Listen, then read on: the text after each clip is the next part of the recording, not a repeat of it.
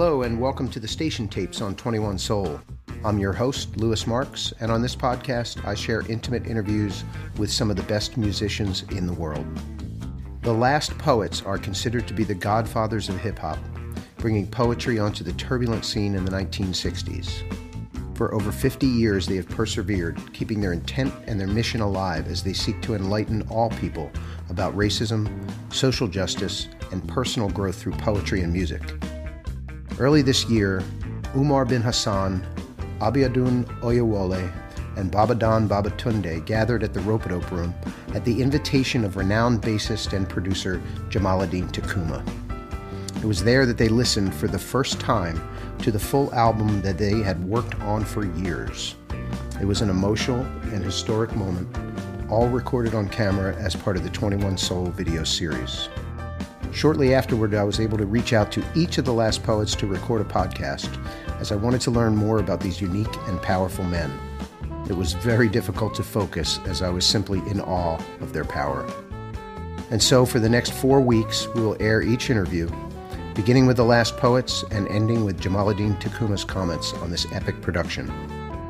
First up, Abiodun Oyewole. All right, welcome to another very special episode of the Station Tapes on 21 Soul. I am speaking today with poet, teacher, and founding member of the Last Poets, Abiodun Oyewole. How are you? I'm good. I'm very on this nice day. We have some civilized weather here in New York City for a change. Where next week it was five degrees, now it's 60. So we're going through a real flip flop of uh, weather changes here. yeah, you have to check every day uh, to see what the temperature is to decide what to wear. Right, exactly. So I want to thank you. It was a pleasure to meet you uh, at the Rope-A-Dope Room uh, just over ten days ago. Uh, what a, what a right. special day that was. Uh, thank you for your time. Um, I want to kind of, you know, ask some questions that are uh, might seem like I don't I don't know much. It's not far from the truth, uh, but uh, you know I think a lot of people would want to understand what you do, what you have done and are doing, uh, and just poetry in general. So if you could indulge me and you know, let me know what does poetry mean to you.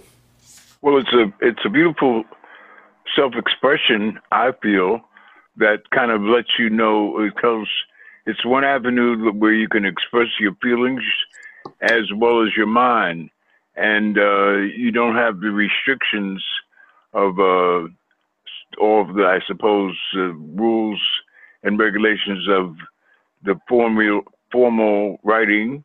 Uh, poetry can be a little more jazzy. You can be a little bit more improvisational with poetry, uh, but at the same time, you want to communicate.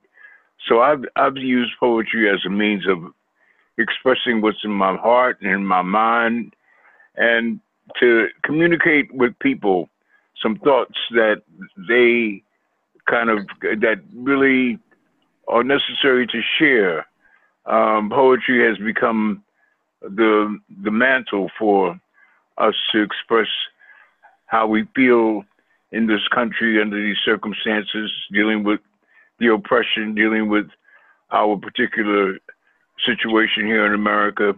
It's been the avenue by which we've been able to vent and uh, kind of, um, I guess you could say, scream in a civilized way about mm-hmm. what's going on.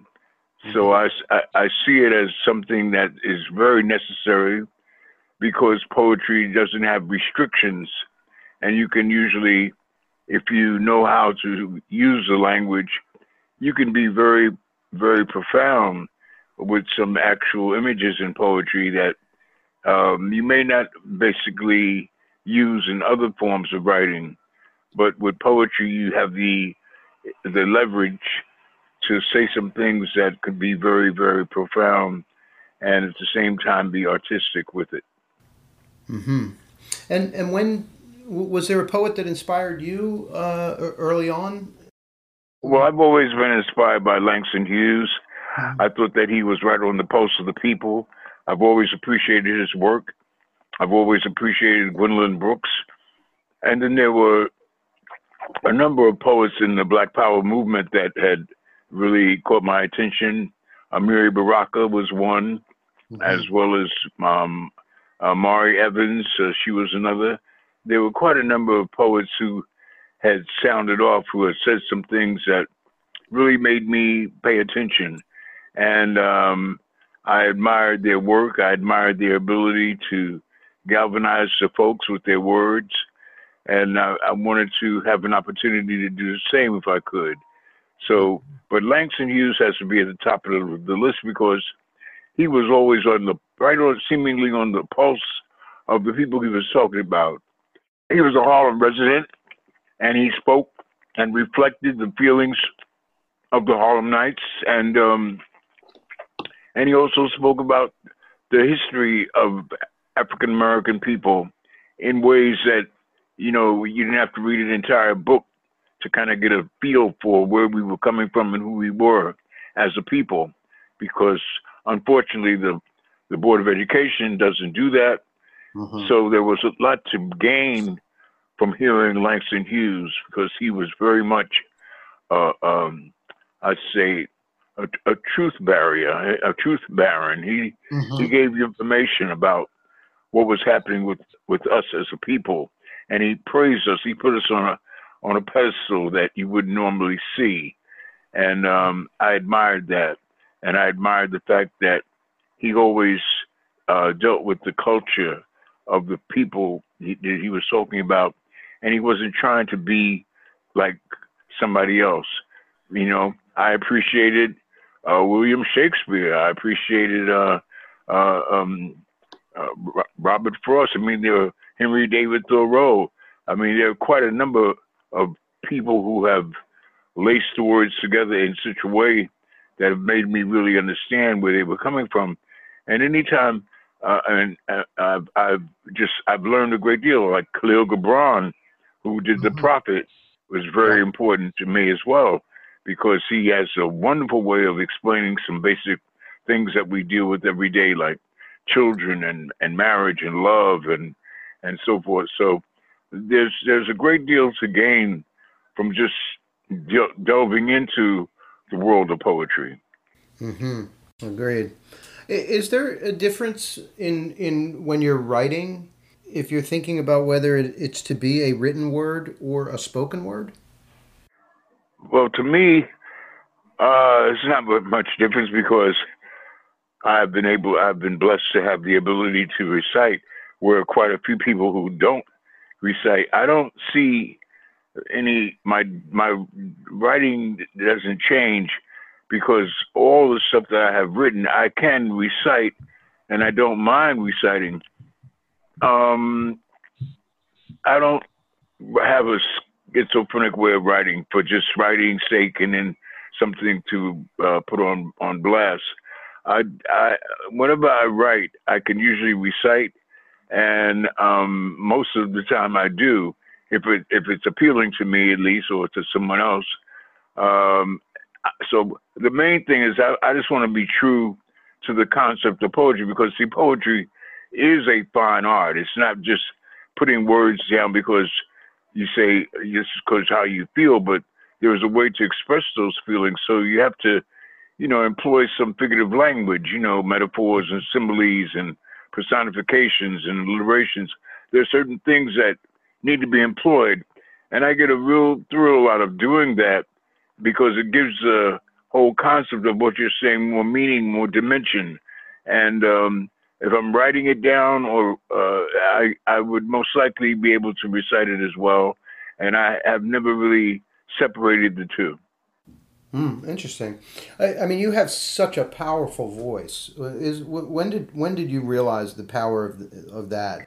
well, my mother knew that early on because she was my first vocal coach, and I I didn't know about my voice. I just have a voice. I thank God I can talk. Uh, I didn't uh, I didn't know that I had anything special happening. But when I when I was ten years old, my mother had decided that I should do the Lord's Prayer in our church uh, for the Easter Sunday pageant. And so she had me go downstairs. I was raised in Queens, New York. And so when she put my name on the list to recite the Lord's Prayer for Easter Sunday, uh, which I had nothing to do with, I didn't make that choice. She did. Mm-hmm. But when we got to my house in Queens, she told me to go downstairs in the basement and recite the Lord's Prayer. And she wanted to hear me upstairs in the kitchen. So for a brief moment, I thought my mother was crazy because how how in the world could you hear me do a prayer in the basement of our house and you're going to be up in the kitchen? I mean, unless I unless I yell the prayer. So I started. So I'm trying to figure out how can she hear this prayer, and I started to yell the Lord's prayer, and she got angry and ran downstairs and told me, "Don't you yell the prayer? You know, you crazy." I said, "You put the air in your stomach and open up that mouth, and it will come out." So mm-hmm. she knew obviously that I had a big mouth, and uh, I didn't. I wasn't aware of any of that, but I practiced the Lord's prayer the way she instructed me to do so.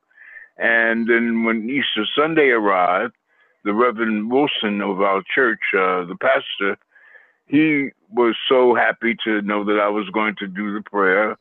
And so he took the microphone from the pulpit and started to hand it to me. And my mother got up real quickly and told everybody he does not need a mic.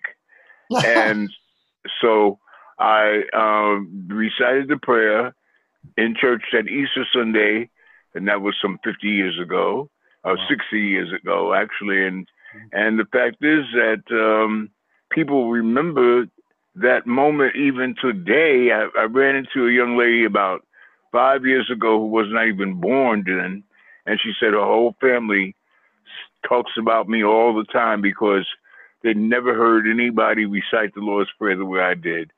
Wow. So uh, obviously, it resonated and it stuck in a lot of people's minds. But I have my mother to thank for that. But I think that was the first time I ever really did anything on that level. Matter of fact, I know it was the first time. And I remember the incident. And then I never had an idea in my mind that I was going to be running around the world running my mouth. But uh, obviously, she set me up to do that. And so far, so good. Beautiful, beautiful story. Um, I want to um, jump ahead. Uh, there, I, I, have another question about that, but I'm going to come back to it. I'd, I'd like to jump ahead because we met last week and um, we we played through the entire uh, record, "Transcending Toxic Times," which is due out this spring. Uh, you worked with uh, Umar and Baba, obviously, and and Jamaaladeen Tacuma on this record. Everyone was seemed so positive about this. Uh, what's what's um, how do I want to ask that? Um, what does this record mean to you? You know. Well, you know what? I love the way Jamaaladeen mixed everything. I love I love the pieces, all the moving parts that he put in put in place to go to enhance what we did. And I love his bass playing. I mm-hmm. think it complements everything that we did, did very, very well. Um, you know, it's like uh, it's the way that it was put together to me just really came across like it had an impact. Um, and and it was we've done a lot of recordings and i, I record all the time. I, I do a lot of recording on my own actually. Mm-hmm. and um, but i'm not always i'm moved by much of what i do but that really moved me especially because uh, it, it was just done i just thought it was really put together with some sensitivity and some understanding as to what we're trying to say as a as a group, as the last poets. I think that was I think that he really captured the essence of what the last poets are all about in that particular CD. Uh, and I mm-hmm. think this is a perfect time because we're celebrating our 50th year, and I really don't see anything that touches on representing our power as a, as poets on this planet better than that particular CD at this time. It it makes a strong statement, and it's put together in a way that I think everyone is going to be able to appreciate it.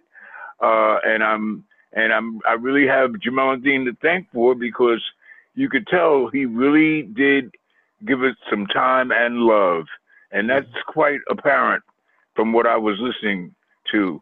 Of course, there was one particular piece that moved me beyond everything else because my lady was alive when I had written the piece dedicated to her called "I Don't Know What I'd Do Without You," and mm. um, and she's no longer with me now. She died of a heart attack a, a few years ago. But the fact is that um, when I heard that piece, because I've I've got that same that same poem I've done as a song, and it's good, but it didn't have the same impact that it had when I heard it done as a poem, and it, with with this guy from Austria playing viola behind it. I mean, it just knocked me out, and I I was I was in controllable te- uncontrollable tears because of the impact that mm-hmm. the whole mix had on me and the way that it was just delivered. So I really appreciate the sensitivity by which Jamaaladeen went about putting all those pieces together. I just think he did a phenomenal job. He seems to know, you know, when when to kind of get into the mix and, and when to stay out of the way. Yes, yes, yes, he does. I mean, and I think you have to really kind of be like a a chemist or something to understand that because you know some people really don't know how to really do that. That's that's that's some basic navigation that takes a certain kind of ear and certain kind of uh, uh, sensitivity that that he's that he's got. And I, I've always liked him as a person. I mean, he's a great, great human being, and he's turned me on to the advantages of shopping at a flea market, and I enjoyed tra- traveling with him. But this is the first real production that we've ever done together on this level. And it is, as far as I'm concerned, he really captures who we are as a group and what we were trying to say. It's beautiful. Yeah, he's, he's a real jazz player in that way as a producer. You know, he, he, he knows not to solo too much. Um, what I really like about this record um, is that you know we're in a, we're in an interesting time. You say 50 years of the last poets, and right. uh, I'm I'm almost old. I'm, I'm old enough to remember some of some of the origins, um, and and the the times in the 60s at least. Uh, but there is a whole a new generation, or even a couple generations removed at this point, of people who are uh, waking up. The term woke is is circulating, uh, and you know coming to certain realizations. But um, but what's great about this is it does they don't have to go and study it in a book or uh, you know or or hear it as facts or go back in history. They can listen to this record and it's very relevant to today. It's very easy entry if you will if you will you know it's a it's a great starting right. point and then they can really dig in um, you know those those that once they're in you know I think people will right. find it enjoyable. How do you feel about everything that's happening today with, with your arc of history? You know, all of the coming to light, uh, the Colin Kaepernicks, the DeRay McKessons, the Shaun Kings. Um, how do, how do how do you feel about it, and how does it compare to the past? Well, you know, in many ways, we're repeating the past in many many ways because uh, we've always seemingly been on the protest line about something that's going on wrong in America, and um, and and this has been it's been highlighted lately by the Trump circus because this guy has brought back a very uh, he has opened up the gate for all the Looney Tunes in America to step forward, and he's he's done a fabulous job of letting us know that racism is alive and well, and that a lot of stuff that folks were trying to shove under the rug is very, very clearly here. And a lot of folks are still not happy with themselves. And consequently, humanity is taking a beating because of people with dollars who want to run things and be in charge. And the, the so-called little man is still getting stepped on. And, and that's, that was happening back in the beginning of the last poets. And it's happening right now. Uh, mm-hmm. 68 was a very pivotal year, and 50 years later, we've got uh, 2018 has been a very pivotal year. So we are very much into the. I think that we've been blessed to see 50 year span and to be on point. And I do believe that this album is a testament to that. It really does reflect exactly who we are, who we've been, and and and it also offers some possible solutions as to where we need to go and how we need to to uh, uh, actually remedy some of the major issues that we have in this country. But um, there is still a great deal. We always talk about we've got so much more work to do. I think it's quite apparent that uh, when you look at the White House, you look at all the madness that's existing in in the government. There is quite a number of work. I mean, to think that you can have somebody playing president who was never a president of anything before, and he's just taking total advantage of the situation to the point where he can use his powers to shut the government down and mm-hmm. cause unnecessary grief amongst people because of certain things that he wants. And then we have the parties blaming each other for this, when the fact is that there's this one guy who has the power of the pen to do this. And it's really a shame that that the gun, the I mean, I'm I'm waiting for folks to just have a civil war in America because it, I think it's appalling that this guy can actually cause so much pain and misfortune just because he's not getting his way about a certain border wall. When this, when America has always, to me, it's supposed to represent a country that's open arms, welcoming people. I mean, the whole country is full of immigrants. Everybody here, except for the Native Americans, comes yeah. from someplace else. And yet, now you want to isolate us from everyone else and and and and uh, give people grief because you say that terrorists are come terrorists are coming through and bad people are coming in the border and they shouldn't be here. I mean, uh, I think a lot of those bad people fly here and they have all kinds of passports and things. I mean, and I think first of all, I think a lot of bad people are already here. When we hear of the the shootings in Las Vegas and we hear of a kid going into a church and killing a bunch of folks and, and after worshiping with them, we have uh, the people that in, in Pennsylvania in the synagogue uh, being uh, shot dead because folks have issues with Jews. Those aren't folks that are coming in from Mexican border. Those yeah. are people who are right here. And so we have a whole uh, a list of American terrorists that nobody ever pays attention to. And I mean, and and if this character is talking about some outside force, like there's some kind of boogeyman knocking at the door trying to get in, and the boogeyman is already here. And and we've been trying to deal with this character ever since we've been here. So the only the only answer, if there was no group like the Last Poets to speak on the circumstances that we are facing, there would need to be a group like the Last Poets, a group that could actually pull the covers off and let you see the truth for what it really is. And so that's one reason why I'm I'm very I feel very honored and very blessed to be here, to be able to say the things that I say. And even though some people consider it kind of dangerous to speak my mind the way I do, because um, I mean, I've had folks say that, you know, the CIA got you on watch. I can't worry about that being on watch by the CIA or the FBI, or anybody else.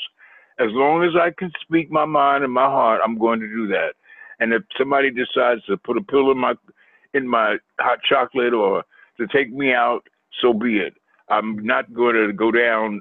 I'm not going to live in a world of fear of what could happen to me because I'm going to tell the truth as how I see it and how I feel it. So this is what our poetry does, and it's as far as I'm concerned, it is a real reflection of what is going on in America today. Mm-hmm. Amen.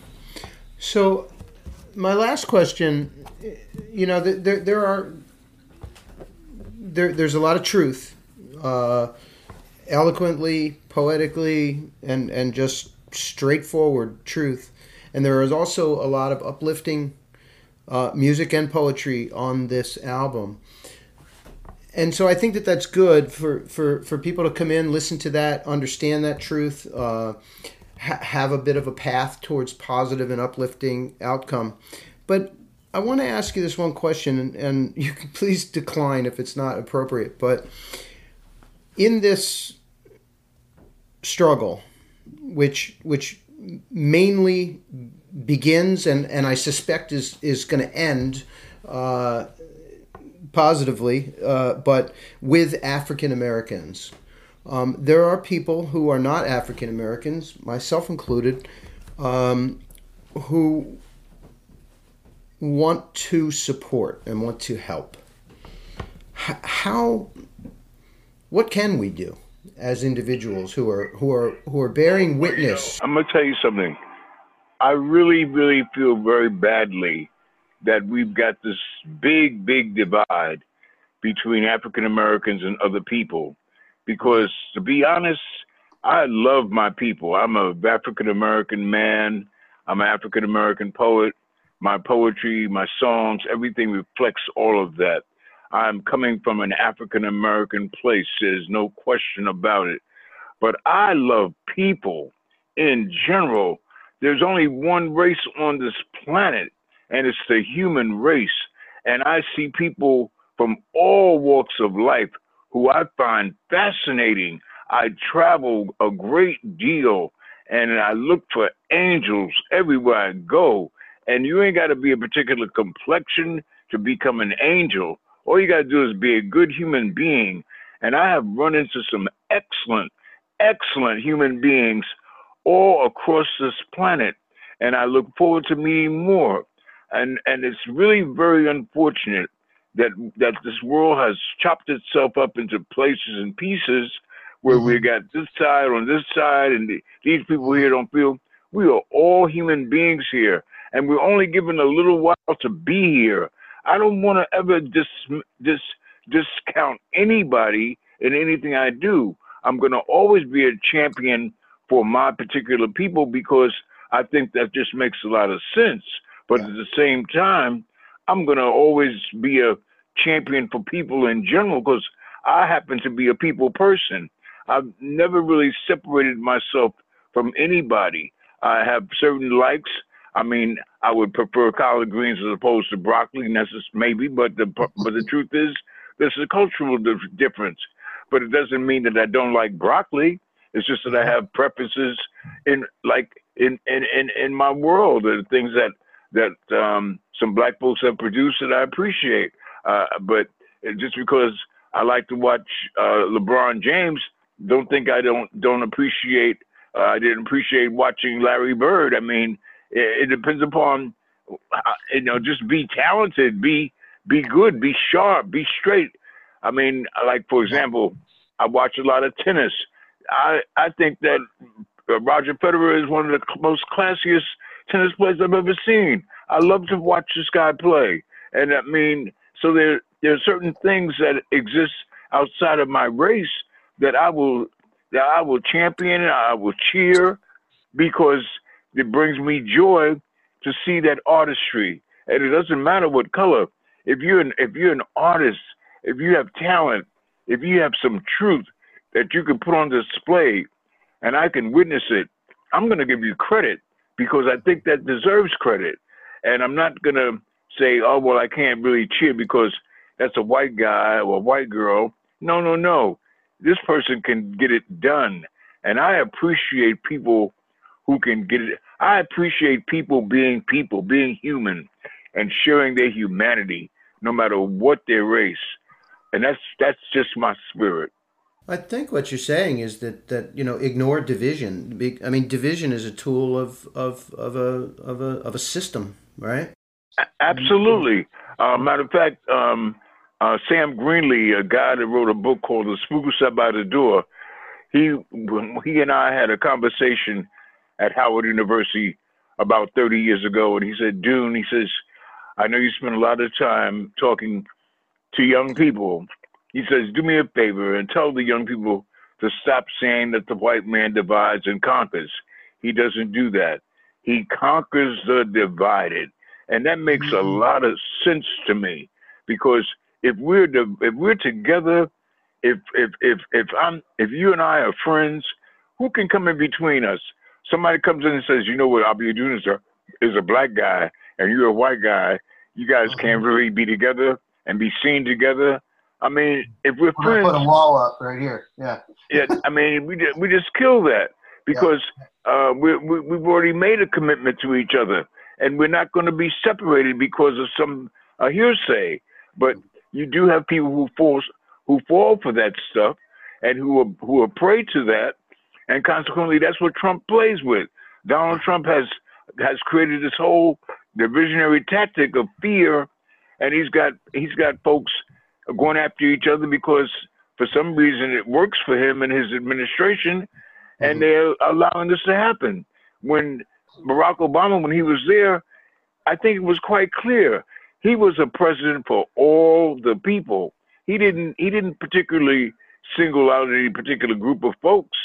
Uh, I don't think any black group got a stimulus package, but quite a few organizations in the Wall Street and the car industry got serious stimulus packages because they were in need of some financial support. Mm-hmm. So we we need to recognize that we're all human beings here. There's one race and it's called the human race, and we're only here for I don't know how many years they give us now on planet Earth. But why live it in a divisionary way? Why cut off your right arm because because it's a different color than your left? It doesn't make any sense. I mean, to me, it just doesn't make sense. I want to be happy. I want to be as, as joyful and, and enjoy life as much as possible. And I can't always say who's going to bring me that joy. It's going to come from different angles. I'm open. I'm always going to remain open for the loveliness of this life as much as I can receive it. That's exactly what I want to do. Beautiful. Abiodun, I want to thank you so much for spending time, uh, for, for trusting us with, with your, your art. I think people are going to truly enjoy uh, the album Transcending Toxic Times coming out this spring. Uh, and, and just thank you so much. Well, thank you too. And thank you for taking on this assignment. And thank you for revitalizing one of my favorite athletes of all time, uh, Muhammad Ali, with the title of your your label because Rope Dope was his his creation, and it was a fabulous creation because who in the world would have thought that he had a plan to knock out the giant the way he did, and it was all called the Rope Dope. all right. So thank you, thank you very much, and you have a great day. Bye bye. Thank you. I can say that I'm experiencing both awe and humility after listening to the booming voice of Abiodun Oyewole and his view on the world, the struggle, and the importance of this new album from the Last Poets, Transcending Toxic Times. Thank you all for tuning in to the station tapes. If you like what we do, please subscribe on Mixcloud at 21 Soul you can also find us on Stitcher, iTunes, Google, and wherever else pods are cast. Our video interview series is available on YouTube at Ropeadope99, and you can find out more about the artists we speak with at ropeadope.com. Thanks to the 21 Soul team, Nick Perry and Steven Yashevsky on production, Larry Yetman on video, and the great Fabian Brown on the creativity and positive energy tip. Our theme song is from Red Hook Soul by saxophonist Michael Blake. You can find out more about Michael Blake at michaelblake.bandcamp.com or on your favorite streaming service. Finally, thanks to all of you who keep the flame burning for independent quality music, to the musicians who pour their creativity into the world, and to those of you who are taking the time to listen. We hope you enjoy the show.